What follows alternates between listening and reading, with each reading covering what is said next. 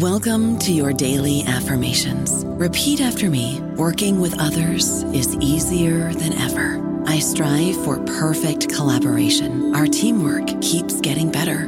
Yeah, affirmations are great, but Monday.com can really get you the teamwork you desire. Work together easily and share files, updates, data, and just about anything you want all in one platform. Affirm yes to start or tap the banner to go to Monday.com. Hello, everybody. This is Marshall Poe. I'm the editor of the New Books Network, and I'd like to tell you that we have a new and improved website. It has two new features that we think you'll love. One of them is a vastly improved search engine so that when you type in keywords, you'll get a bunch of episodes really quick. The other is the ability to create a listener account. And in that listener account, you can save episodes for later listening. So you can create a kind of listening list. We think these features are neat and we think you'll enjoy them. Please visit the site today. Welcome to the New Books Network. Hello, welcome to the New Books Network. I am your host, Stephen Satkiewicz. My next guest is Peter Layton, and we will be discussing his book, Grand Strategy, that was published in 2017. Peter Layton is a visiting fellow at the Griffith Asia Institute at Griffith University in Australia. Peter Layton, welcome to the New Books Network. It's great to be here. Now, uh, we usually like to begin our interviews by asking our guests, uh, tell us a little bit about yourself and uh, what's the exciting backstory behind working on this book? Well, the reason for the book starts um, about sort of sort of 10 about uh, 10 12 years ago i was teaching grand strategy at the national defence university in fact at, at, at the eisenhower school there at uh, fort mcnair and when I started, it was interesting that there was no real, if you like, single book about grand strategy. What we did was we we did I don't know was 38 seminars or something, um, and we went through a historical um, example of of of a grand strategy in in each seminar. So the students were expected, if you like, to develop their idea about grand strategy from history and and to process all of that information by themselves. And they were students d- doing uh, doing a master's course. So it was quite different to that sort of scientific idea of standing on the shoulder of giants and if you like building off other people's work this was doing this was this was being your own giant and, and processing everything yourself. I thought uh, not completely convinced about not completely convinced about this. So that gave me an idea that that uh, to to to have a think about um, about teaching grand strategy for policymakers because the students were military and civilian um, at, at, at, that at that uh, colonel uh, level. So they were going back back to the Pentagon and the Department of State and the Department of Energy and the Department and all sorts of places to do to do grand strategy. Except each of them would in fact do it in a different way because they had because they worked of course they got their own ideas worked out. So I so I, I, so the idea was that, that that that I would draw upon you know the many hundreds of books, the many the, the tens of thousands of, of, the people years that have gone into thinking about uh, about about grand strategy and try and have a synthesis here and bring all the stuff into a simple form for policymakers. Now, bear in mind those kind of jobs, and, I, have done those jobs. My, my, my, yourself are not sort of one of those nice academic jobs where you sit back and have a year or so just to sort of think about things. Everything happens fast. Your boss walks in and you're looking at a blank sheet of paper and he says, "I'd like a grand strategy on the following." Um, and and oh, by the way, can I have that after lunch? Thanks. Um, so policymakers tend to be stressed, they tend to be busy, and they tend to have a thousand things happening at once. So my idea was to was to, if you like, make it simple, not make it complex, but not make it complex, but make it simplified rather than than than than than overly simple and uh, miss and miss nuance. And you have to bear in mind there's a famous rule of threes that human beings can think about three things at once, but no more. Um, and, after, and if you start thinking about four things, then your odds of getting it right are only 50 50. So you really don't want to load people up and have them trying to have too much information, if you like. There are some grand strategy books that have um, the principles of, of the grand strategy down to 40 or 50 points. That's too many for a single person just to just to re re re re read your members. So I was trying to simplify it. Now that's important because that then uh, drove the choice of discipline I would do my PhD in because I thought why not why not do a PhD a PhD in this. Now the two disciplines that, that, that, are, that are most influential upon grand strategy are history, the most the, the most important sort of, if you like, and international re, re, re, international relations, hereafter called IR. But and the two of them bring different things to to the uh, table. They they both employ very very different uh, mo- uh, methods, if you like. And this was a book, after all, thinking about sort of uh, talking about thinking about thinking. Now, historians, as, as Gaddis famously said, take an ecological view of the world. They see an they, they see an historical e- e- e- examination includes many aspects that are interdependent. Each is important in its own right, but each contributes to a much larger, complex picture. So, if you like, historians try and make the try, try and make the picture complex and vivid and detailed. IR conversely takes the, com- the completely opposite approach. It takes a reductionist approach and tries to ascertain the single or two key independent variables upon which the whole complex picture depends. And then IR scholars try to apply this, this, vari- this variable to many other issues and examples. So, if you like, historians generalize within the historical situation they're examining to gain greater understanding. IR makes universal generalizations that they then use historical examples to verify and validate historians explore unique past events, whereas IR tries to construct theories of valid again across time and space. So very different looks at at at, at the world and and as an academic discipline. So I chose IR because I was talking about policymakers. Policymakers live like the rest of us in the future.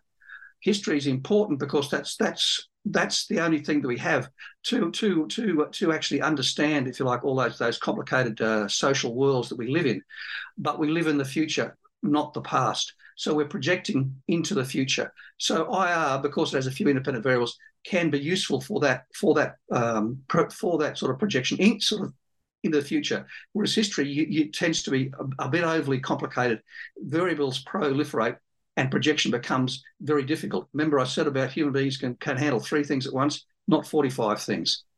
Now, interestingly enough, that particular small number of variables, of course, uh, sort of underpins the the, uh, the, the so-called foresight school that that uses old, old alternative uh, futures school, and that's within that that strategic planning. So there is a fair bit out there about this, but this about this particular kind of approach so I suppose that, that, that those were the that, that was the big thing, making it for policymakers, and then the, the decision about making it for IR.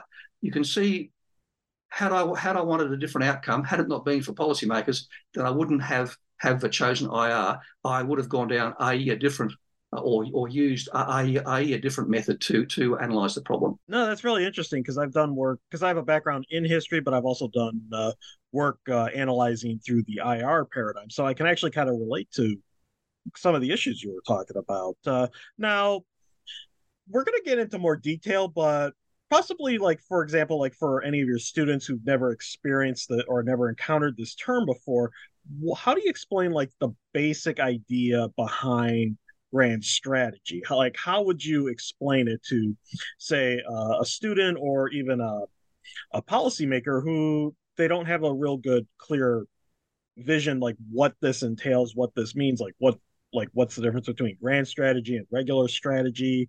Can you kind of boil it down to the basic idea? And of course we're going to go into more detail as we go yeah. the yeah. I, in a very simple form grand strategy is about building and applying power. Strategy is just about applying power. Now that's we sort of need to break that down a, a, a little bit bigger. And and uh, in, in, in the book i, I uh, spend a chapter analyzing a, a, a, whole pile of, of other people's work and also applying a, a certain logic and uh, rationale that uh, builds up one of those lovely sort of definitions of things. And we'll just work our way through that, through that, through that definition, and you'll pick up pick up a few ideas. So grand strategy is the art. Now, art's important because in science, if the same the same inputs give you the same outputs, that's how you can have a scientific method, if you like. That's how you can validate a, a, a scientific theory. If the same input gives you a different output, then your hypothesis, your, your theory, the whole thing's wrong, let's say. I simplify there. But in strategy, is strategy is an art because the same input will give you different outputs. You recall Luttwak's uh, work on the paradoxical logic of, of, of a strategy. Once you've done something, the other side learns and they won't let you do the same thing again, or it, it, it uh, won't have the same effect again because you have changed the world. So it's an art, not a science, in the, in the sense of being able to reproduce inputs and outputs. So grand strategy is the art of developing and applying diverse forms of power. So I said you have to build build your instruments of national power first before you can apply them. And the, the diverse forms of power, there's a million different kinds. I, I quite like Lasswell's very simple distinction, which you know sort of um, colleges around the world use the so-called DIME. D, D, D, diplomacy, information, military, and economic and those sort of that sort of breakdown of the national instruments of power is is sort of a reasonably concise one without sort of getting sort of too too uh, too too too detailed and uh, too abstract. So, unlike strategy, which tends to be just a single instrument of power or a single type of instrument of power, for instance, there's a military strategy, an economic strategy, di- diplomatic strategy. Grand strategy combines all those together and and uh, and provides insight and guidance for them. So across from the diplomatic, information, military, and, and economic. So grand strategy both builds and also uses diverse forms of power in an effective and efficient way. We all, like to be at least effective, but efficiency, of course, because states never have enough power. You always need more. So you want to use the power you have in the most efficient way because there's usually a whole raft of problems out there. No one ever, no one, no one ever, ever has the luxury of having a single problem. So you want to do the efficient use of power as well. And we use that to try to purposefully change the existing relationship between, between two or more intelligent and adaptive entities. So, I said before, strategy is between, if you like, you and you and me, and and both sides are intelligent. And as things change, both sides change as well. So they're adaptive. So it's not like a plan. where you have, say, a plan about building a railroad which while that might be really, really, really, really, really complicated, the world is not the world is not changing, changing around you in the sense that um, the the the the the, uh, the railway system isn't isn't trying to either help you or, or, or fight you or even neutral. It just it it, it, it is just a thing. It is it, it it just is. But strategy is an interactive social event, if you like, between two intelligent entities. When I say the existing relationship in the book, I use international orders. I use the word re, re, re relationship, if you like, just to sort of um, simple speak, just to sort of get through international orders. And we can talk about what I mean by by by international orders later. But just summing that all up together. So grand strategy is the art of developing and applying diverse forms of power in an effective and efficient way to try to purposely change the existing relationship between two or more intelligent and adaptive entities. I use the word way there, and we can talk about that later as well. Now, also in the first chapter of the book, you do talk about some of the debates that go on within grand strategy or what even grand strategy means. Can you kind of explain a little bit of of those debates to our listeners? Yeah, it's interesting. I mean, the, the, the grand strategy, as we think about it, if you like, only goes back to uh, World War One and just after World War One, and a couple of British thinkers, Liddell Hart and and, uh, and uh, Boney Fuller, were the two that popularised the term. It certainly goes back to a Corbett before World War One, but but but uh, Fuller uh, explained the term in, in, in a lot more detail, and then Liddell Hart, who writes really well, turned Fuller's words into something people could easily understand, if you like. So my strategy very much goes back to that particular World War One, where, where they found that the, that strategy was not enough.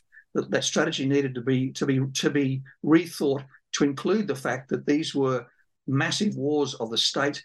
They were wars of the societies and industrial wars that encompassed all of those diverse form, forms of, of power. This was this was this this was not some some uh, some kitchen some kitchen cabinet war of say 1740 or a 1750 these were wars wars of the people against other peoples. So they were so they were so they were big.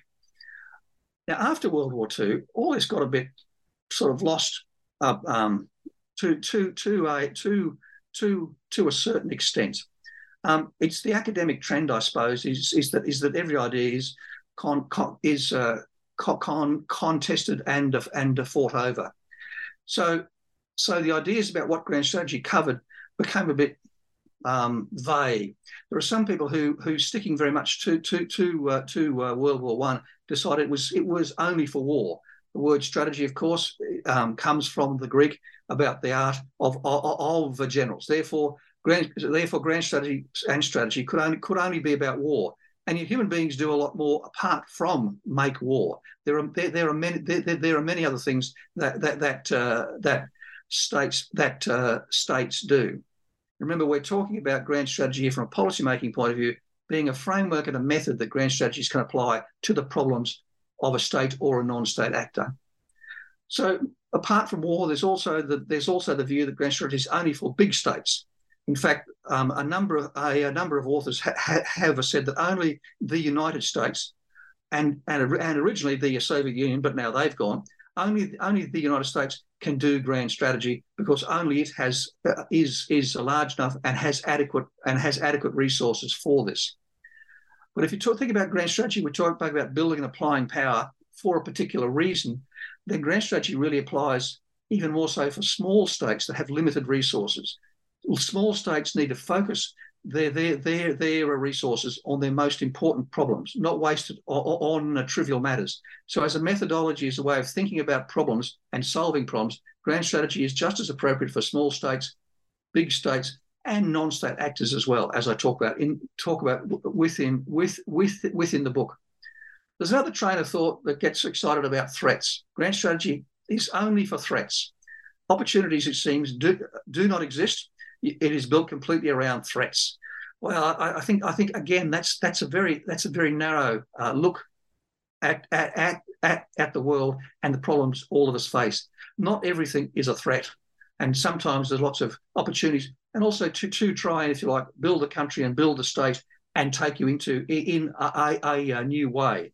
Threats tends to be or tends to imply being reactive. So you're being shaped by others or being shaped by events. Whereas grand strategy is all about agency and shaping the future, not being shaped by it, if you like.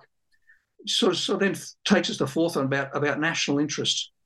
You know, Wolfers had a famous article back about 1952 or something, or, or something like that, where he talks about national interest.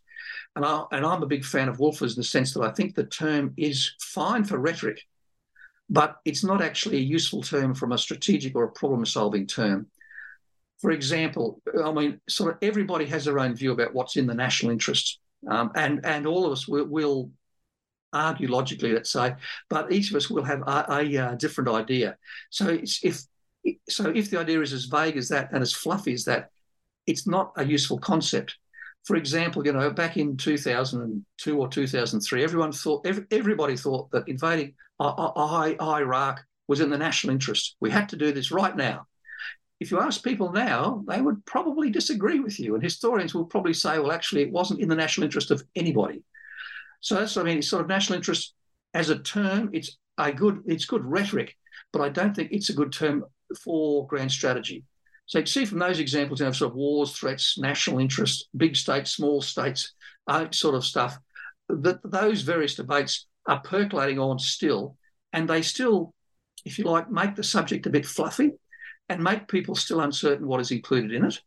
And so when you've got something which is a bit vague and amorphous and if you like cloud-like, um, I think I think that the that grand strategy as a generic concept has gone downhill since sort of the middle of, of the last century, if you like, as people have done the academic thing and tried to introduce new ideas or contest ideas rather rather than build from what from what was there before has there been like a little bit of a revival of interest, especially now with uh, some of the current events, especially with now great power competition being taken more seriously now? Is that kind of leading to a revival of grand strategy in your view? Oh, I think I think definitely.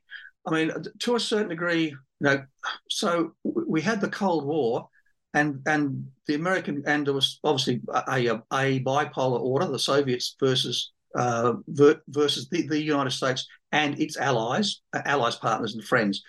So, in the allies, partners, and friends part, and the and the United States, the the, the United States had a grand strategy, and Gaddis speaks about that um, in, in, in, in his book very well. But America, if you like, focused upon the Soviet Union. So everybody else and everything else, sort of thing, either either helped the US with its uh, Cold War, or they hindered US actions, or they were neutral. So, so everything and everybody was seen through that particular tight focus on the on the Soviet, the Soviet Union. I think that sort of impacted people's view because when the Soviet Union went sort of went away, everyone said, "Well, there's no more need for grand strategy now because the Soviet Union's gone away." And I think, as you as you sort of say, um, at the end of the 2000s, as as there are issues arising, and in particular, the big elephant in the room, of course, is is uh, China. Um, people start to think about grand strategy. Both, I wonder what the Chinese grand strategy is, and what should our grand strategy be to manage the rise of China? Because we're when I said that we're trying to change our relationship with the with the other entity, we're trying to make our relationship better, if only from our point of view. So we have a particular idea in mind, if you like. So I think grand strategy has, you know, has has received a flip, if you like, from the rise of China. But of course, um, you can't get past the the the Russians as well. Um, they they they, they may be a power on the way out, uh, but they raise a whole pile of, of, interesting questions, and they do bring up that uh, grand strategy uh, nexus nexus sort of sort of once more. Very much Russians being, if you like, a real world threat. There's a real world, world war going on. But with China, we we want to try and avoid a war here. We want a, we want a good future world. We we uh, don't want one that is racked by war. So you can see that grand strategy as a methodology can be can be are, uh, uh, are applicable in, in in both those senses. Now, you mentioned international orders a few minutes ago. Uh, what is the important relationship between grand strategy and international orders? And this probably gets into the uh, international relations or IR uh, context that you were talking about at the beginning of this interview. International orders or orders sort of tends to be an IR word, if you like. And certainly, as I was doing it within the IR discipline and doing a PhD, that that that fitted that fitted nicely. But it does um, it, and the word order, of course, also is a useful word because it's a big word and has a long history, and lots of people ha- have have studied it for decades uh, and and decades. But orders, uh, but but orders is the is the po- the the political relationship between be be be uh, between states. So it, it, it's it's the the formulation of the re, re relationship, but it also implies something which is settled, not something which is which is uh, volatile. So have a relationship with another state that tends to be broad, but it is very much a, uh, a, a at the uh, politics at the uh, politics level and is settled for a certain time. Those relationships, those orders do evolve and change, though, just as sort of everything changes. So, grand strategy and orders is not something you can just, if you like, fire off and forget. It's something that needs constant, uh, constant uh, tending. The word orders is quite useful as well because we can bring out with that that grand strategies can be, if you like, uh, your target audience, your object can, be a single country, or they can be some a alliance grouping, or even the whole world. So, so, so orders are one of those lovely scalable things that goes from the, the individual up to the global. Yeah, it kind of reminds me of uh, the famous phrase by Alexander Wendt: uh, "Anarchy is what states make of it." Yes, that's kind of partially uh, what you're talking about here with strategy. And, and uh, Wendt's other famous idea, of course, is ideas all the way down, from if you like the global level down to the literally individual level and that's a that's a good sort of metaphor about or um, a, a, good thing about grand strategy as well. But we can talk about that I, I, a little bit more sort of when we sort of talk about IR ideas also. Now, some of the the three main components uh, or goals of grand strategy that you mentioned are ends, ways, and means. Can you kind of explain what those each mean and how do they relate to grand strategy. Yeah, Lykke back back in in uh, Carlisle at the Army War College in what was that in in the in in the eighties came up with sort of the famous three legged stool, and he thought strategy was composed of ends, ways, and means. And so, if you balance up ends, ways, and means, you'd have a, a strategy that that would work. So ends are the objectives. So the relationship you are looking for, the orders in that sort of IR sense, the ways or rather, the means are your instruments of, of, a, of national power. uh, diplomacy, information, uh, military, economic. The ways how those means will be used to achieve your ends. So I look at this a little bit differently to to to to Lykke, who who's if you like, strategy equals E plus W plus M. So I've got the ends are equal to the ways plus the means, in the sense that how you use the means is actually important. Lykke sort of sort of skated sort of around that. Strategy, in fact, itself is all about the ways. Strategy is, as we just said, an idea, and it's how you will use your means. The means, in a sort of um, a generic sense, are the same across all states. That they all have diplomats and and and militaries and information and uh, and economics. There's just different size different size of means, but the but the important thing is is is how is how you use the ways. So if you have extravagant ends, let's say, and, and uh, big ambitions, but small means, that doesn't mean you can't achieve your extravagant, extravagant uh, ends. It's just that your ways have to be really clever and really smart. And as and as Freedman said, has to add on to to to to your to your instruments of of, of the power. So strategy is additive. It makes you more powerful than you actually are. Let's say, and that's that that's that sort of that's that's the sort of beauty of that little easy formula E E E E equals W plus M. But it also brings out the grand strategy is all about the ways, the way we will use things. So when we talk about gr- adding the adjective grand into uh, strategy, we're actually talking about adding grand ends and grand means. We're not talking about grand ways. So it's a very selective application of grand. Grand ends in the sense of we're talking about the peace beyond where we are now, the peace we are driving for. That um, the peace after the war was was was an idea of of, of little of of Liddell Hart's. You don't fight a war to win per se. You fight a war to build a relationship in the post-war era where you want where, uh, what you want the future to be. Means uh, similarly, we spoke about diverse means and about building the means. So grand strategy is about means and about ends, even though strategy itself is all about ways. Now, you also talked about three broad types of knowledge structures. These are beliefs, uh, sch- uh schemas, and uh, analogies. Uh, can you kind of explain what the what these are and how do these uh, relate to grand strategy? Yeah. So um, when I thought about policymaking, I uh, stepped back a little bit and I thought, I'm doing this at the individual level.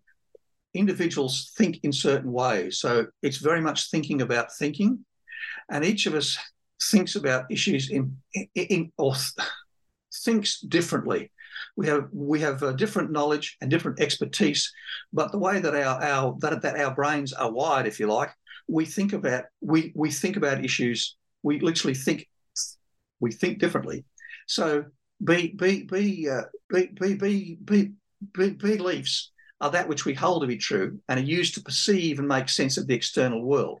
So they're general in the content and they form the background against which people view the world, but they're less suitable as a problem solving device. So that so I, I, I uh, ruled those out, although we we all sort of use that word very very very glibly, perhaps beliefs. Now schemas, in contrast, are inclusive in being the product of an active reconstruction of our experiences, values, and stereotypes into a general abstract representation. They facilitate problem, problem, problem solving by helping our mind organize complex situations in a way that quickly aids comprehension. So we use schemas to structure new situations through imposing a known cast of actors and their relationships onto events, filling in gaps in information with default knowledge while allowing the mind to make additional inferences using pre-existing knowledge and concepts. If you like, schemas are a framework, a script, as it's sometimes called, that we impose upon the world to give the world order. But importantly, it's abstract. It's a high level abstract and it's, again, a bit vague. We add things to it. In contrast, AI analogies, while functioning like schemas, are particular and concrete rather than conceptual and non specific as schemas are. So people look backwards, they choose an historical event, and the response is made to address it, and then bring this, this understanding forward as a historical A analogy and impose this onto current problems and emerging issues. Historical analogies offer pre-processed, unique solutions. So they're not a problem-solving method useful in many situations. So you've got to have, if you as you look backwards, you you find things about the past that you're now trying to project into the future. Whether they match up, whether the past matches up with the future, is hard to say because we because we're not in the future yet. So we're just making an assumption that the past, the future will, will be just will be will be just like the past. And yet historians know that the future, that the past is in fact unique. There's a million variables out there, and the context is not necessarily the same in the future. Now, logically speaking, because there are so many variables and so many things, you must eventually have a, a future which is just like the past. But we're talking a large a, a large number of of, of uh, possible of possible futures there. So the disadvantage of, of historical I, I, I analogies is that they're extremely strong and extremely powerful, and we all love them to bits. We all like them, and we all apply them onto current day problems all the time in American IR, there's there, there, there, there are many books written about uh, the application of the Munich uh, his, his, historical I analogy and the appeasement historical I, I analogy and, and, and, and, its, and its impact in I American policy making. People go back to the past, they find things and they troll them or trawl history and they bring them forward into the future. And the important thing is, is this that sounds that, oh, a historian wouldn't do that well, actually, historians over history ha- have in fact done just that. They're just as guilty as the rest of us because we all have confirmation biases. And, and historical uh, I analogies tend to feed into our cognitive biases, whereby, if you like, we confirm, we know that, that the future will be just like the past. And so we find examples in the past that fit our view of the future and vice versa. So our biases reinforce the power of historical I, I, I analogies. And people often try and make grand strategies based upon historical uh, I analogies. I said they're very, very powerful, fascinating, very interesting, and they give you a, a particular solution in high degree of detail. You know how it starts, the middle, and it ends. But the, but we don't know that because we're living in the future where we don't we don't live in the past. Hence, I focused upon schemas because they're abstract not they're not as helpful as historical uh, I, I analogies because they don't necessarily tell you sort of how it ends, if you like, and the middle, and they don't have as much color and detail. But being abstract, they're perhaps a, a, a better thing to use as a policy-making tool, as a framework when we're thinking about solving a problem.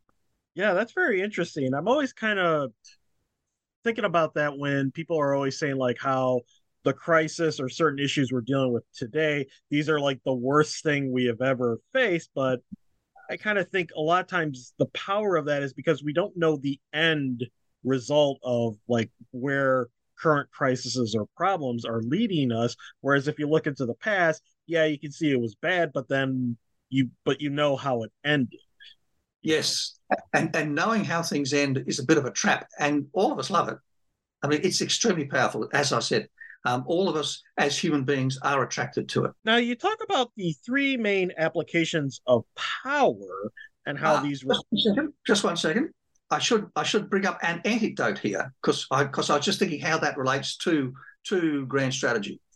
So what another another factor or another uh, um, event that influenced me writing the book was I went and listened to a lecture by by Doug Feith, who who was the under the Undersecretary for Defence Policy at the Pentagon during the early years of the global war on, on terrorism.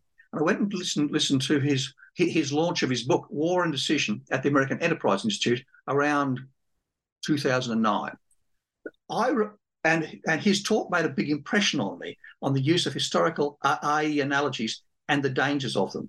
Now, I must say before I say this, this is an and and anecdote. This is what my my my, uh, my uh, memory is telling me. So so my memory influenced me. This is not necessarily written down anywhere or in sort of tablets of stone for academics to then sort of ponder over. But this is what I recall. So so uh, Doug jumped up and and and he said that they were. Uh, a, number of policymakers, including him, and he was a very senior one, were on the the uh, transport aeroplane flying back from Paris, um, and, uh, for a meeting at, at, at, the White House because they were in Paris at some at some NATO meeting, and on the way back they discussed it.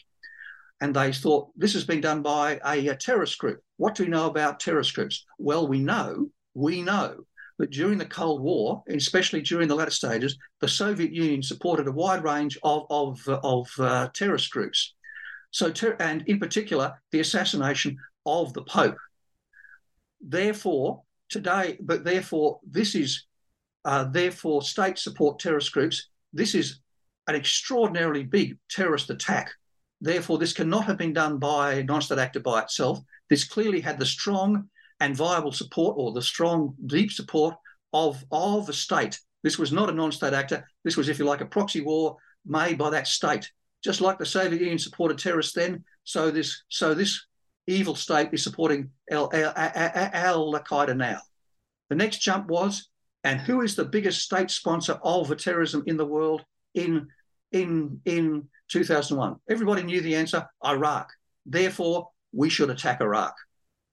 And you can see there's a logic there. It may not be rational, but human beings can find things in the past to fit the future, if you like. Now, probably there's a, there's a, there's a lot of jumps of faith there that, that you wouldn't necessarily sort of write down because people would sort of pick you apart. But that's what I recall him saying. And it made a big impression on me that historical AI analogies are attractive and they have real world influences. The war in Iraq has a long tail and influences our world right now. So you need to get those grand strategies correct. I don't know about you, but I'm very busy and I don't have a lot of time to cook. That's why I subscribe to Factor. Eating better is easy with Factor's delicious, ready to eat meals. Every fresh, never frozen meal is chef crafted, dietitian approved, and ready to go in just two minutes. You'll have over 35 different options to choose from every week, including Calorie Smart, Protein Plus, and Keto. These are two minute meals Factor meals are ready to eat and heat, so there's no prepping, cooking, or cleanup needed. They're flexible for your schedule. Get as much or as little as you need by choosing your meals every week. Factor is the perfect solution if you're looking for fast, premium options with no cooking required. Sign up and save. We've done the math, and this is important. Factor is less expensive than takeout, and every meal is dietitian approved to be nutritious and delicious. Head to factormeals.com slash NBN50 and use code NBN50 to get 50% off. That's code NBN50 at factormeals.com slash NBN50 to get 50% off. Sorry, back over no, to you. No, no, no, no. That was actually a great story. And I could almost say myself as uh, I, I, there's new scholarship, new historical scholarship out there on the Cold War about how it was actually very complex, how in some ways these groups, these terrorist groups, they were kind of using the Eastern Bloc for their own ends and just like vice versa. So they weren't just mere pawns of yep. the Soviets or because uh, I remember there was one about the Stasi trying to make contact with the Baader Meinhof gang, and to some extent, it didn't always go as well as they thought. But it, you know, so there were those connections. But to simply say, "Oh, this those states were sponsoring them," uh, it's a little simplistic. It was actually far more complex. These groups were mm-hmm. pursuing their own grand strategies, if you will. Uh, that didn't always align with the Soviet or the Soviet bloc countries.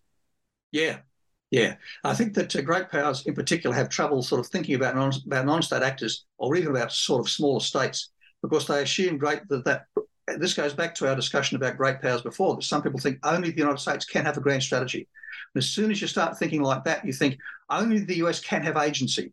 Every every everybody else can't have agency, and that's really that's really very dangerous from from from a policy making point of view. Remember, strategy is uh, two is the interaction between sort of two uh, even, even intelligent and uh, adaptive entities, and uh, and only and seeing yourself as the only person that has agency you know sort of discount strategy completely. Yeah i think uh as time goes on we're kind of moving away from that old uh, cold war mentality but of course we're still facing that trouble of analogies uh as you notice. It's almost like that's a perennial human yeah. temptation but of course yeah so we're, we're going to be stuck with it in some form or another even if the cold war analogies are kind of receding. Now you talk about the three main applications of power and I'm noticing a trend that everything's in threes here, but that kind of goes back to what you said at the beginning. Yeah. Uh, so there's three applications of power: denial, engagement, and reform. Can you explain uh, what those what those each are? Yeah. So when I started to think about how people think about things, uh, and because I was working within within IR, at the present time in IR, there's there's a polyheuristic uh, thought uh, model is is is uh, is uh, very strong, and that just tries to combine rational choice with the with the theory of uh, cognitive. What it means for us is that humans have, if you like, an architecture about how we think about a problem, but we have to populate the architecture with ideas. And so I decided I should pop. So it was it was both. We had to use, if you like, tell people how to think, or or give people um, a framework about how to think, which, as I said before, and, and that's sort of in the book about how to do that using using the latest IR ideas. But how to think is not enough. It has to be sort of what to think about and and populate it with a schema. So I came up with a particular optimized schema for grand for grand strategy, and I tried to make and because I'm trying to think abstract here and lift it up and not get down in the weeds, if you like, I tried. I I, I thought, well, there's three there's three ways of of doing things here in a very abstract manner. You can either stop someone else doing something, you can help someone else do something, or you can change that that that that other entity's ideas that their their their their thinking. So the D, the denial grand strategy is, is stopping uh, um, another state or another group of states from achieving their objectives, stopping them doing things. The engagement grand strategy is working with others uh, for the common good, even though what sort of while you're both working for the same outcome, that outcome may or may not be good for the others. Let's say so. You know, it's it's sort of working, working, working, working with others for your agreed outcome. And secondly, the reform grand strategy was changing people's minds. And that then fits sort of that then fits nicely, I suppose, um, because there's, they're, they're, of course they're just three, and people can hold those in their minds easily, and they can and and those words to a certain extent. Um, I wouldn't say that they mean sort of a single thing, but they're but they're but they're but they're relatively concise. And the advantage of using those and to sort of go one step forward, I suppose, was that I could then tie those into international relations theories. Remember, I said that right at the start, I was looking, I was looking for somewhere for sort of like standing standing on the shoulders of giants.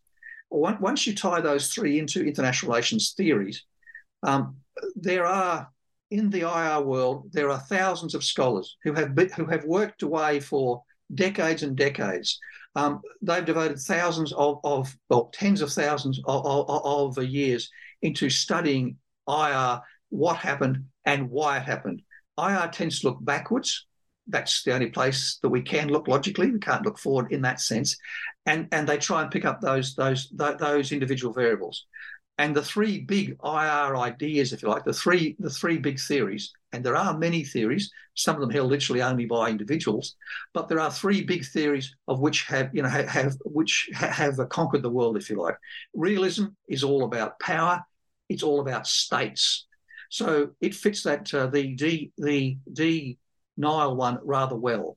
Um, the N, N engagement fits into new liberalism well. Andrew Moravcsik's idea there is actually to give liberalism, which is a um, a philosophy rather than and uh, rather than and IR theory. So Andrew had to turn it turn it into an IR theory, and his idea was that um, within within within a state there are many domestic subgroups, and those groups compete and they, if you like, sort of fight each other, um, both both literally and virtually, etc and and and the victors take over the state, but and then the state has the preferences of the group that has won. So you're looking inside the state at those uh, subgroups. And the third one was was at the individual level about how people think. Now, social constructivism is the sort of general school, if you like, of IR that that fits into. Social constructivism, though, doesn't place a great degree of emphasis upon agency there's just a small number of scholars, and uh, Sikkink and Finnemore in particular um, uh, worked on something called uh, uh, uh, uh called agentic con constructivism, which has things like a norm cascade about how norms arise and how so so so, so societies adopt norms and and how they adopt i identities as well. So the power of ideas.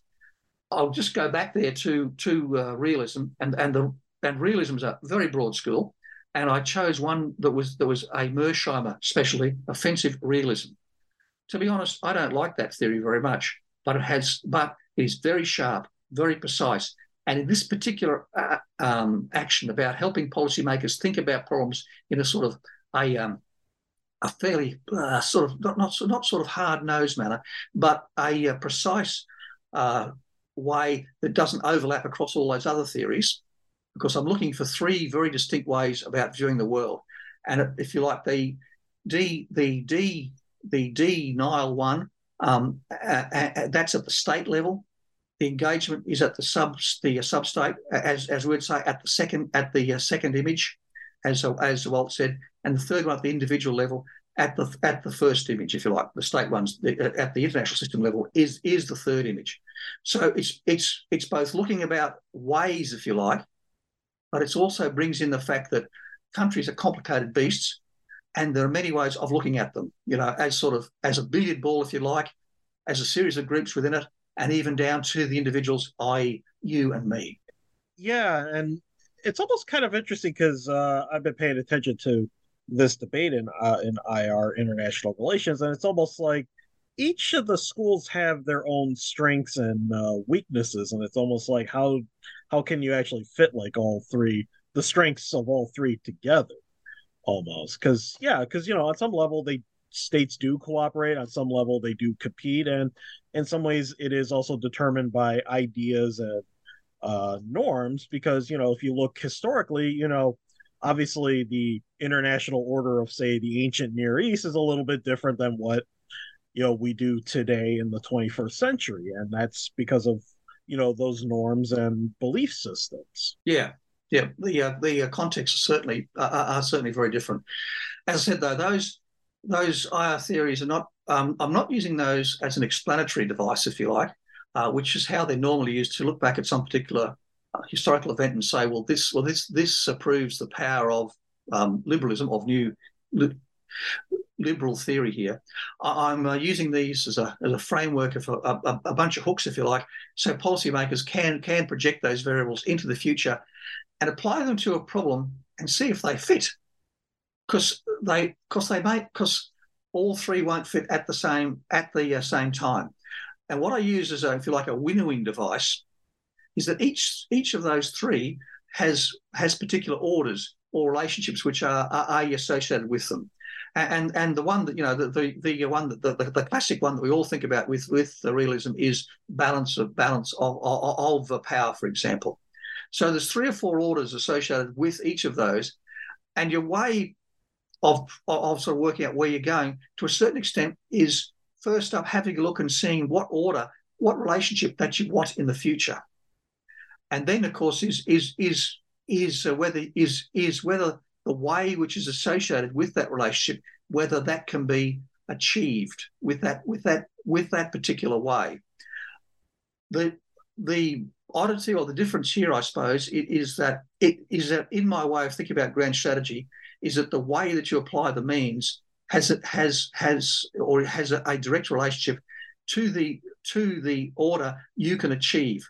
So, for instance, as an extreme example, you want you can't uh, change the ideas within a country and say make it a democratic state by dropping sort of 20 or 30 thermonuclear weapons and killing everybody.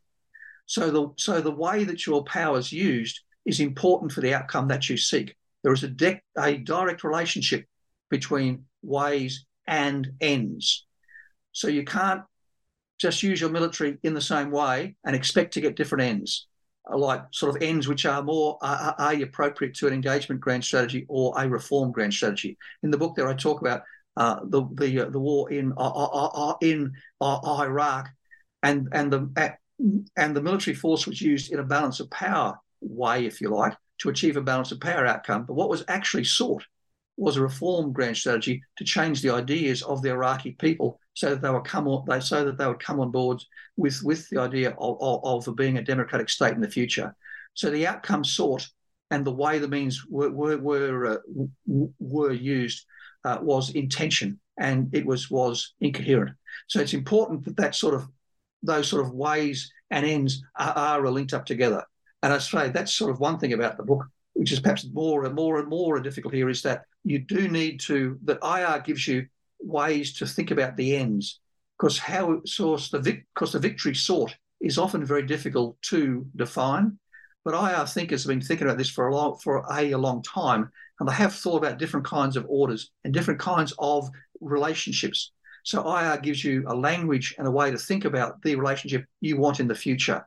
So IR is very useful for that particular purpose. Now, how are effective grand strategies usually constructed? Because uh, we kind of talked, because you just mentioned about Iraq, where they were using a balance of power approach to essentially a reform end. But how are they usual? How are usually effective grand strategies constructed? I think you have to, um, and I, I drew upon Alexander George, who was sort of my little hero there, if you like, at the start of the book, about and and Alexander George in the 50s and the 60s and the 70s studied uh, mainly in, in, in, the White House, uh, studied ways about how policymakers think and how and how they how they devise their policies.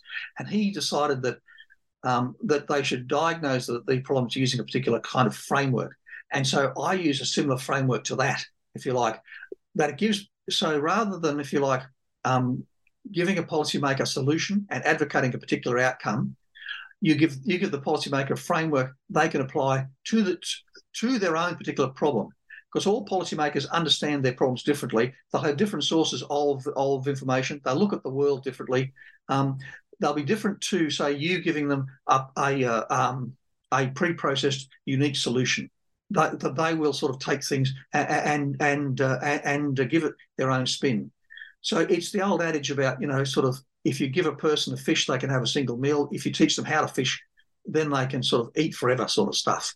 Um, so there's that. So there's that sort of policy. So I think sort of diagnose um, the problem with with a with with a, with a, a proper framework that, that that if you like gives you an understanding of the issues and points you towards the kind of ends you're looking for, the kind of objectives, and that will give you the ways. You've got to make sure that in fact you know those ways are achievable if you want to change people's minds, then you need to have access to those people as individuals. If you if you if you're like Nazi Germany or something like that in say 1940, you really didn't have, and you'll say uh, say um, the, the British in the British Isles, you really didn't have a way of changing people's minds in Nazi Germany. You just really didn't have that that sort of that sort of access uh, access to them. And as I said, the Brits initially tried an engagement grand strategy, working with Hitler to um, to I appease Hitler, and that didn't work either. So the Brits were left with a balance of power strategy, if you like, by default, by both what didn't work and what couldn't work. So diagnosing the problem, de- de- developing the framework, as you spoke about before, grand strategies are ideas all the way down. But but you having the world's best grand strategy actually doesn't mean doesn't doesn't mean very much. You then have to convince um, the the people around you and the and the governments and the bureaucracies that this is a viable and a sensible way. And that goes into group things and a whole pile of, of, of uh, bureaucratic politics and ways of uh, foreign policy analysis there. But beyond that, just as importantly, because grand strategy is whole of society, you have to convince the people as well, or at least enough people, and even if you, even if they're not sold in your grand strategy, they have to be passively accepting of it, so they don't actively fight are, are against it. So at least they they are neutral. But if, if a grand strategy is about building power, which is you know workforce and material and money uh, and will and and stuff like that, you need the people on side. So your grand strategy has to be sold. So if you're constructing a grand strategy, an important part is that, if you like, that end bit where you have a strategic narrative and you convince people that this is the best way to go. Because in, a, in our societies, and, and even in places like China or, or Russia, the people have to sign up to this. If they're actively are against it, it's very difficult to make it to make it happen. Now, what are some of important considerations that need to be accounted for when constructing an effective uh, grand strategy? You kind of touched on a little bit in the in your previous answer, but can you expand on that a little bit? I suppose we got um, we, we've spoken about grand strategies about applying power, and strategists always love, we all, and as individuals, we always like about applying power. The building the power tends to be left out. I spoke to a number of people who have written books on, on a grand strategy, and I said, uh, how come you sort of only mention building power just in passing. There's very little. There's very, there's there's very little on it. Whether it's an article or a book, oh, they always say, oh, well, actually, I I, I, know it's really important, but um, I ran out of space and the word count was sort of getting up, so I couldn't talk about building power. Oh, and uh, building power just bores people, so it would send send everybody to to to to, to asleep. So I think it's important that even though building power is, you know, might be seen as a boring subject, that we actually take on board that we need to build the power before we can apply the power. It sounds really obvious, but policymakers and people generally, they like to do things, they like to get to the pointy end of the spear first, rather than thinking that they have to build the spear first. So I think that, that building power, a lot more, a lot of thought has to go into it, and and a, a lot more thought as well.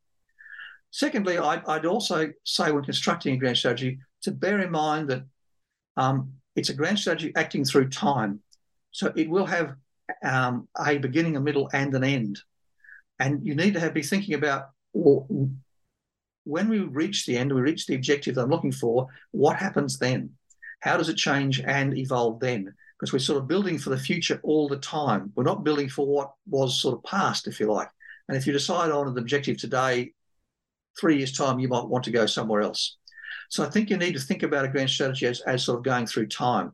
I particularly like the Chinese strategic thought that sort of emphasizes strategies act, act, act, acting through time, and they talk about that that uh, that uh, river of time, and you sort of nudge the river, if you like, and sort of take it various sort of places. But it, it sort of makes strategy one of, of anticipation, if you like, rather than being we sort of think with the sort of western model of strategy as being a frozen thing you know if the, our, our current context is frozen and we apply the strategy and that takes us somewhere clang um, so i think we, when you're when you're building a grand strategy that you do need to take time in time into account as as as a crucial for its operation. It's obviously important for building for for a building power as well. Sometimes building some forms of power takes a long time. Sometimes can be done fairly sort of quickly.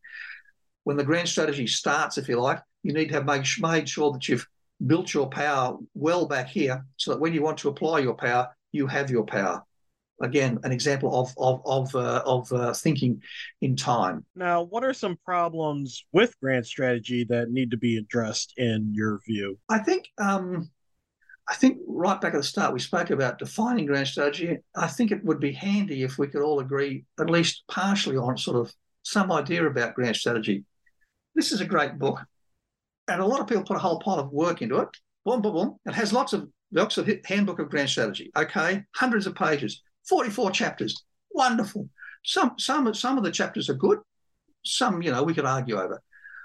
But Handbook of Grand Strategy has no def, no definition of grand strategy. It decides, oh, we can't we can't create one. It's too hard a problem. Really? Really? Um, which means that there's 44 chapters about grand strategies, none of which you can you can compare and contrast with with with the others. So you've got 44 individuals. Well, you know, it just doesn't it just doesn't work for me. I, I think you actually need to have some form of, of, of an agreed definition to, that we that we work towards, so that we can have a common basis for change, if you like. We have a common basis upon a, a, a, upon a upon which to build. So at the present time, I'm all in favour of agreeing a definition of grand strategy. And some of these really aren't there. They're completely out, out of out of, of, of uh, left field in that sense of, of Liddell Hart and Fuller and that we spoke about before. Because um, I think to devise a, uh, like my chapter in the book there about the idea of grand strategy, you do need to fit grand strategy into strategy and into the world around you. Just grand strategy, as I said, is a is a problem solving is a problem solving method. So there is that sort of that that sort of thing, which gets us down to the next one, I suppose, is if you had a definition, um, it's not just we would we would sort of all agree about things, um, but we but we could then look backwards, if you like, and perhaps uh, apply it back in history, and we could all agree about sort of what worked and didn't work, if you like, sort of to a to sort of sort of to a certain degree. Now, grand strategy, as I say in the book, um, is not good for all for all problems. Hal, Hal, Hal Brands has a famous book, What Good Is Grand Strategy? And it's a, it's a, it's a very good book, and uh, I, I, recommend, I would recommend it. But Hal thinks that, uh, that there are only grand strategies. I think that may be a problem coming from um, from uh, from living in the in the superpower world, in that to a certain degree you've got limitless resources. So there's a tendency to think it sort of every problem problem solving technique involves grand strategy. But as I say in the book, there, there's a number of other ways that you can actually address a problem. You may not solve it, but you can address it. And and for and, and for smaller states, these certainly certainly certainly offer some advantages. You know, the, those two big ways there, as, as far as say, grand strategy is focused upon the ends. The others are focused upon the means, and they're purely, if you like, managing the problem rather than solving it. And uh, risk management is a classic example, and uh, opportunism as well. Opportunism is, is exploiting opportunities as they arise, which means you've got to be ready and right to go, which means that your means has to be right there. So you look, so for a country, you would need to have fairly broad means, maybe not very deep, but broad so you can quickly adapt and jump in and exploit some opportunity. Risk management is a different concept entirely. Risk management tries to reduce the losses you will suffer if some feared event occurs. And so you can optimize your means against that particular event, if you like. But you're not solving the problem. And the classic example are criminals, are criminal gangs, if you like. So you can have a grand strategy against um, against particular drug car, car, car, cartels because they are thinking intelligent entities and and and uh, they are an object, if you like. So you can optimize your grand strategy against them, but not against crime, because if you like, whether we like or not, sort of there will always be crime. So with crime, your objective is risk management is to keep it at an acceptable level and not let it get out of control. So I think some of the some of the, the problems about grand strategy are is that if you like that it's not good for all particular problems. There are problems it's suited for and ones it is definitely not. So if you like, policymakers have to have a, a further winnowing out to choose something which is appropriate for the type of problem they are facing. Yeah, that's uh, very important, especially uh, nowadays. Now, uh, what role does grand strategy seem to play, in your view, in kind of like the current issues of today or of uh, October 2023? We have, uh, you know, uh, tensions with China that you mentioned earlier. There's, of course, the war in Ukraine, and now now we just have the war in uh, Gaza that's still playing out just as we speak. Uh, in, in, a way, how does grand strategy uh, seem to fit into those uh, events in, in, your view? Yeah, I the, the, the world's getting a bit, uh, it's sort of getting a bit of a nasty place, isn't it? I, th- I think if we look back in our, it, it's sort of in our lives, the world was in the best place around sort of two, two, two, two, two, a thousand, if you like. The the turn of the century was was the best of all possible times, this best of all possible worlds. Anyway, so if you look at China, I think it's I think it's really interesting. I've got probably a, a bit of a, a, different view of China. There are particular people who see that China's a grand strategy wanting to take over the world. Um, I, I, think it's I, I think I don't think so. I think uh, the Chinese way of thinking uh, merges Confucianism, if you like, and realism, and sees the world as a hierarchical place. They see themselves at the top of the world, the top of the world in an I, I, I, I identity sense, because they want to see themselves as at the top of the pyramid, and they want us to see them at the top of the pyramid as well. And our, our identities require everyone to be in agreement, both us and them. They see themselves as being very large, and the famous quote from Zhang Wei or something, the Chinese foreign minister, you know, was, "You you are all small countries, and that's just a fact." Um, and so I think China at the moment is trying to convince the rest of us so that we think of China and the identity of China is at the top of the heap, if you like, that that uh, that uh, they are a hegemonic power in an, an ideational sense. So, so that when we think of issues, when we think of new ideas, we think about new policies for our nations, we put China's interests first without even thinking. We, can, we cannot imagine a world where we wouldn't where China's ideas, China's needs would not influence our thinking. So it's very much cap- capturing our, our, Im- our imagination, if you like. And they do that by, as the Machiavellian quote has it, by, by actually the best way to be respected is to be loved and feared. And loved is the economic side of it. And people love them for their economic wealth and, and, the, and their financial um, gains, etc. They're definitely loved by a whole pile of people, including Australia uh, and the United States, I say too. Um, but they're also feared because China has gone to a great degree of trouble with its grey zone tactics in, in East Asia and uh, and on the Indian Chinese border to irritate people for the last decade or so. It's not just building up a large military and us wondering, I wonder what, what sort of all those nuclear bombs are for. But every day of the week, China is irritating people in the South China Sea and the East China Sea and on the Himalayan border. There's a real ruckus, ruckus going on with the Philippines right now as we talk, and that and that has some potential to turn quite nasty in the next the next couple of weeks. As well as that, of course, every day, every government is receiving a report, a report from their cyber experts saying the Chinese are have broken into this. They're trying to do this. They're trying to do. They're trying to to to to to uh, steal our secrets. So people fear China, and they both love China. So we certainly respect it. And I think they think that's the way they should apply power in that combination. We think it's in, it's it's incoherent. Of course, it's two things acting against each other. Remember with those waves before? You know, we're trying to. It doesn't really work, but it certainly does have our attention. You have to say that we're all that we're all impressed by uh, China. So I think China is that reform grand strategy kind of, sort of, kind of place there. But remember, I said about about they wants to love them as well. I think that's another fascinating part about what China is doing at the present time that goes back to the building of the of building of of a Chinese power and a building grand strategy. So China has adopted a dual circulation policy. So they want to build two e economies, if you like, one that looks inside and is domestic, and one which is outward facing and interacts with the world. Because China understands it's part of the globe. It's only 1.5, 1.4 billion people, and there's, and there's another, seven, uh, another 6 billion out there. So it needs to interact with the rest of us as well. It can't cut itself off and, and be a hermit uh, be a hermit kingdom like North Korea is a good example. So that that that dual circ- that dual circulation means that there's a lot of effort going into uh, to in to industrial policy planning, and they've got the world's biggest industrial policy plan, if you like, that is part of their grand strategy called the Innovation Driven Development Strategy, or IDS, or IDS for short. And they've rolled in a whole pile of things in there: the, the dual civil military fusion and, and AI and digital sort of sort of sort of technology, and a whole pile of things.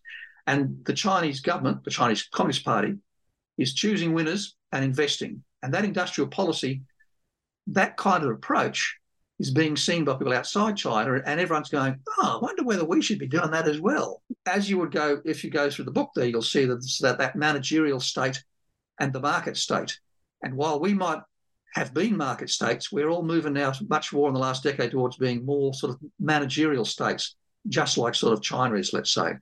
So I think China is a really interesting example of that of that innovation-driven managerial policy. And we perhaps sort of talk about that later. But the way that the Chinese are doing it is a is a real world example of a, of a, of a, of a managerial state. And as I said, um, uh, trying to change our imagination, capture our imagination with the identity play. That's an, an interesting way about doing it as well. I have to say about the identity play and why I brought the Philippines there was the trouble about that, and you remember we spoke about the river of time there in China, all that sort of good stuff like that, is as they ratchet up the fear with us, they create a new normal. And so China needs to needs to keep ratcheting up the fear. So uh, in the Philippines at the moment, sort of three or four months ago, around the second Thomas Shoal, etc., they started off with with uh, Mer, Mer, Mer, militia fishing boat, boats. Then went to Coast Guard cutters, and now they talk about naval ships. So and uh, on the weekend, they started ramming some, some Philippine government vessels as well. So they're gradually getting more and more, if you like. It's still non non-violent, kind of. There's no one dying, but to keep that fear up with this, they, can, they need to keep ratcheting stuff up. So their grand strategy has some has some incoherences, and they really need to be thinking about about about changing grand strategies and getting off it now. Because of course, this is leading us into a bad place where, where escalation into conflict is certainly becoming more and more possible. That's all the good news about China. Okay, um, the the Ukraine almost looks like a you know to a certain degree a straight balance of power strategy. The Russians decided they would invade the uh, Ukraine. They'd like to take over the entire country. Their objective is to annex the whole the whole place. It's almost a classical realist if sort of approach, if you like, and you can see that playing out in, in the Ukraine has uh, has uh, got now a lot of partners and friends. Um, the Russians tried to do the same thing and build up their national power. So it's it's, it's now a, a, Game of Thrones between national power, if you like, about whose power eventually ends. But you can see how military power or the military strategy is being played out, or how their grand strategy is sort of working, sort of how this how this is working on paper, Russia should have won on the first day.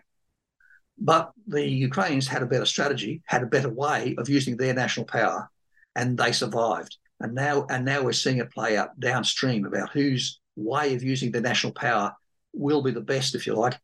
And the building of power from both sides will be central to that. Obviously, Russia is now drawing upon its allies in North Korea and, and the Iranians. Pretty poor allies, I would have thought, but anyway. And the Ukraine is drawing upon the West broadly understood, which is you know dozens of very wealthy countries that have that, that have a lot of stuff. There's pros and cons here, of course, but it will be it will be interesting to see whose strategy, sort of whose way ends. I finish off with uh, Gaza. Gaza, for example, spoke about that that risk management stuff before. So the Israelis used to have the, uh, have this policy called mowing the called mowing the lawn, also called mowing the grass. So they've been they've been they've been doing that now about 15 years. So when the Israeli Defense Force uh, or they they left Gaza and it turned into a separate statelet, not a state, but a statelet if you like, um, they found that the people in Gaza were not overly happy. It's been called the world's largest prison camp for a reason. And being not very happy, they kept having these little conflicts all the time. So to keep to keep the damage from each conflict down to an acceptable level, acceptable from an Israeli point of view, they did the mowing the lawn strategy, where they would, if you like, shoot down the rockets using Iron Dome, so that the so that so that Hamas could not impact uh, Israel very much at all. Just a few small rockets and they had bomb shells, and they they caused very very limited damage and then they would go and drop a bomb, uh, uh, go and drop a bunch of bombs on Gaza, which would mean that their uh, national power, if you like, their statelet's power was reduced back to some more acceptable level as far as the Israelis are are are, are concerned. So the Israelis were, were, were managing the risk. The difficulty about risk management is it never actually solves the problem. So the so Hamas has been clearly uh, been been gradually ramping up, and we and we now have this extraordinary situation where we we we are in now. At this point, bear in mind that Hamas's attack was so unexpected and so, and one must say, dreadful. You know, it, it's it's completely against the laws of war. Absolutely, um, it had enormous shock value, and Israel is now fearful. There is no doubt about it, and they are worried about Hezbollah sort of in, in, up in, in the north. And of course, there's the West Bank as well. There's there's, there's three million Palestinians there, and and the West Bank's been very um, volatile this year as well. There's been oh, there's been I think about 250 people killed there this year. Um, of uh, so there's so there's a person dies there every year as well, and there's lots going on now there at the moment. So Israel is is rightfully fearful. They've suffered an enormous shock. Now, an enormous shock can be, you know, used for used for good or bad the problem that worries me about the Israelis per se is that their strategy after they've taken out Hamas will be just the same as was before, just mowing the lawn. In which case, expect another war. Perhaps uh, it'll be somewhat less less exciting than, than, than, than this one, but expect another one in sort of three or four years' time because the risk management approach, that's what it entails and what it means. I'd also say if we step up from the risk management, it's a good another example of so the grand strategy that from what I can understand, and bear in mind I'm sitting here in Australia, a long way away, no idea about what's actually happening, but from what um, Israeli prime, prime prime prime ministers have been saying, is that the Israelis have been playing off the leadership of uh, of the Palestinians in the West Bank and the leadership over in the Gaza. So Fatah and Hamas have been being played off against each other to keep them uh, dis, dis, you, you, you disunited and, and uh, manageable. So again, that's a bit of a risk management, but you can view it from a, from a, from an engagement grand strategy. Maybe not doing good, but that's the common, but but but that's the outcome you want anyway. So now Israel and Gaza have suffered an enormous shock. There's been this extraordinary start to the war, and the Gazans are pretty shocked right now, I reckon. Um, so Israel may go back to what, to what it did before, but this is an opportunity if the Israelis I think the ball is probably in their court, not necessarily the not necessarily Hamas, because I think they've sort of left the field, if you like, to a certain extent. But Israel could do some extraordinary um, reform grand strategy now and undercut Hamas and the Palestinian issue completely, if you like, or the current Palestinian issue completely. You'll recall the Mal, the Malayan emergency that I looked at there, that the Brits started off with an engagement grand strategy first. They couldn't find anybody to engage with. So it was so like it just didn't work. So they gave that away very quickly, and they went to to to to uh, a a denial grand strategy, which is, if you like, is where the Israelis are now. That that using military power and maximising military power and killing everybody. But the Brits then found that they couldn't actually solve the problem by simply using that using that that denial grand strategy. So they moved ahead to a reform grand strategy where they introduced the shock, if you like, was that they wanted to change the ideas of the local populace and the Malay and the Malays and the Chinese, in particular the uh, Chinese. They wanted to to draw them away from, if you like, wanting to fight the Brits to wanting to work with the Brits. And the way of doing it, of course, was to offer them independence. And they saw, and it was a hearts and minds campaign, and they won the hearts and the minds, if you like. So if you want that sort of ideational outcome, then maybe the shock that, that the Israelis have now gives them an opportunity for a far-sighted statesman to do something extraordinary. As President Biden has said, he's still in favour of the, of the two-state solution. I have no idea how the two-state solution would in fact work because to, to, to me, looking looking at it from, from here, just doesn't seem viable. But nonetheless, it's some, if you like, some um, out-of-the-box idea, some new idea to exploit the shock that that that ha- has ha- has happened, undercut Hamas and the nine other terrorist groups that are living in Gaza, and rewrite the script completely. And that's the advantage of reform grand strategy. There is an opportunity there to, in fact, change things forever. Whereas with a denial grand strategy, you're almost putting off the day, if you like.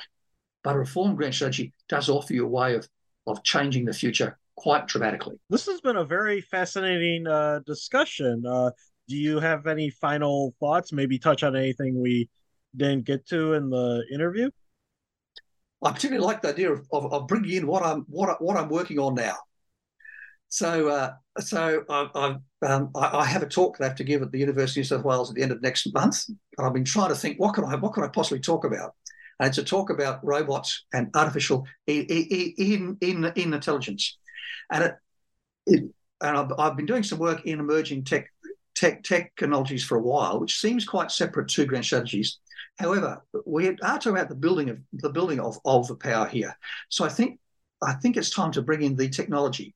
What kind of technology? Well, there's a, a, a type of technology, as you know, called uh, general purpose tech tech technology, which isn't just specific. It's it uh, infuses the whole of a society and you can't understand how you and, and after it's infused everywhere you can't understand how you survive without it electricity is the classic example our society is built on electricity now i suppose at one stage was steam but electricity has infused everything everything we do talking right now but we just cannot imagine life without it.